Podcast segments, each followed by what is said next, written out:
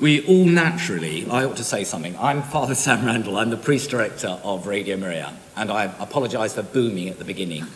Um, this is the first time I used the mic, so I'm with you actually for the next seven days, so uh, you'll get used to my voice. I want to do something slightly unusual. I know today is a feast day of St. Cecilia. Uh, I know it's at least one person here's uh, patron saint, the great musician sitting at the back. But um, I want to do something unusual in these next seven days and talk about slightly different people. And the reason I've chosen today's uh, person is because he died on this day, uh, but in 1935. So a totally different person. Um, we all like to privilege the period we live in. We think ours is the time. This is, this is, and often you hear, isn't it true? It's never been so terrible. Well, that's because we've got no sense of the historical and lack imagination. Believe me, there've been much worse times, even in Victoria in 2022 they'd be much worse. And I want to talk about this gentleman whose name is Eberhard Arnold um, because uh, he was living in a, in a much worse time than we were. People actually believed the Messiah had come in the, in the 30s in Germany. They sang hymns to him, they did, said prayers to him, uh, they, they had all sorts of things, and it was Adolf Hitler. They believed he, many people believed that he was the Messiah. Now, it sounds incredible to us. But if we put ourselves back then, in the 1930s, in a sort of economic catastrophe that was in Europe and, and, and in the North America, and also post First World War, looking for some sort of hope, we might think maybe there's something in it, but we know differently. But God always raises up people who can see, and uh, this is not the Messiah.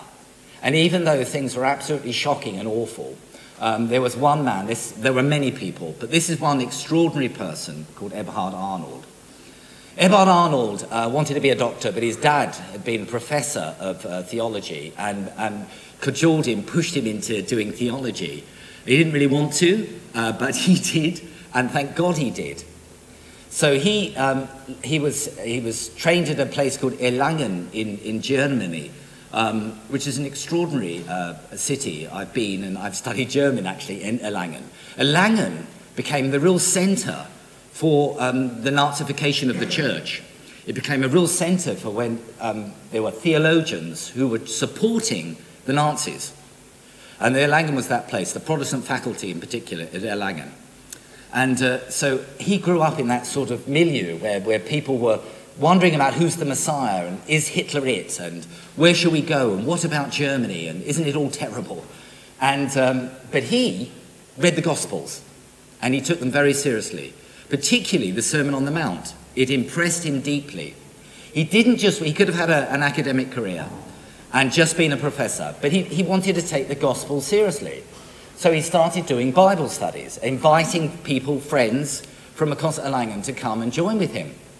And they decided to take the gospel really seriously and to, to um, share things in common because they'd read this in Acts and to live a life of community. So they, they, they, he's, he's cashed in his um, life, life policy, you know, insurance policy and various other things, and they got a farm. And um, firstly, uh, about a few people joined. But in that first year, a thousand people from across Germany visited the little community to see what was going on. It wasn't the only one. I could tell you about other communities that were springing up across Germany, many of them some Catholic, some Protestant, but some ecumenical, where people were trying to respond to the crisis that was in Germany. It was wonderful time for some and terrible time for others. Now, his little community attracted people from across the churches. It also attracted Jews it also attracted um, um, disabled war veterans and others, and they formed a little community. In the end, they had to go because it was 100 people, and they went to another place and set up. Well, as National Socialism got a grip on Germany, um, it became very difficult for, uh, of course, the Jews, but also for some Christians, and the Gestapo and SS surrounded the community in 1933. Now, fortuitously, Eberhard Arnold had broken his leg and it was really bad break. So they did decided not to take him away, arrest him, but they banned them from publishing anymore or having guests, this little community. It's called the Bruderhof, the Bruderhof, this little community. They weren't allowed to have anyone there. And, um, but they kept their witness going.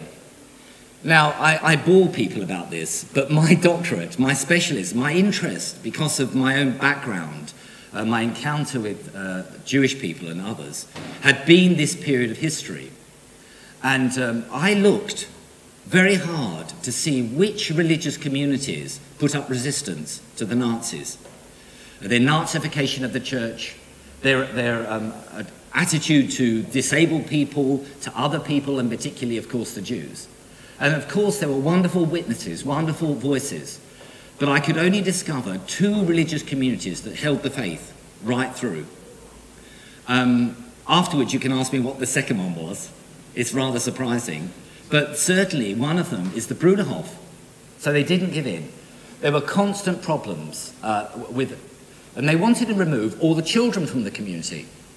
So the Bruderhof shipped all the children into Liechtenstein.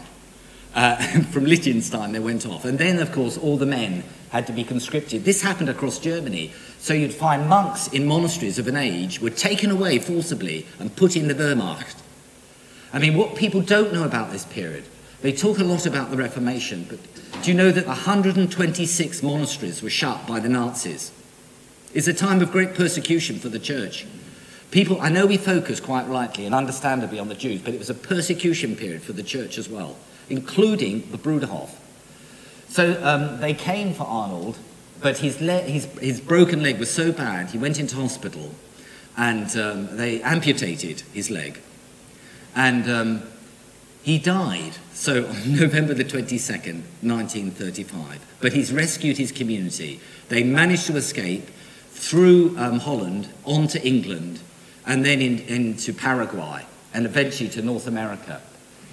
I tell you this because I, I want you to know how important the gospel is. That when we feel things are, are terrible, we need to read our scriptures and see the, the resources that are there and think about these things in the past, in history.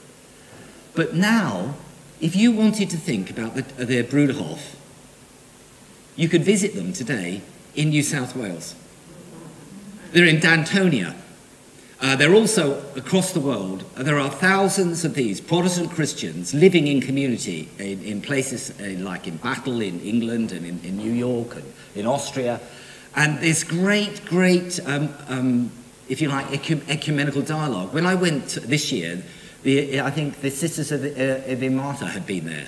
So it's great. I, I, I know when I worked with the Franciscans of the Renewal, the Bruderhof were there it's great to see these wonderful groups coming together. There are 300 now living in Danthonia. They've also got a, a couple of other houses here in Australia, but they welcome visitors. If you want a, a, taste of something that happened in the 1930s, or if you want to see what it, it's like, so it's group, there's 300 um, Protestant mostly, Christians living together. They've taken vows of poverty, so they don't have any possessions themselves. They've taken vows of chastity, and vows of obedience.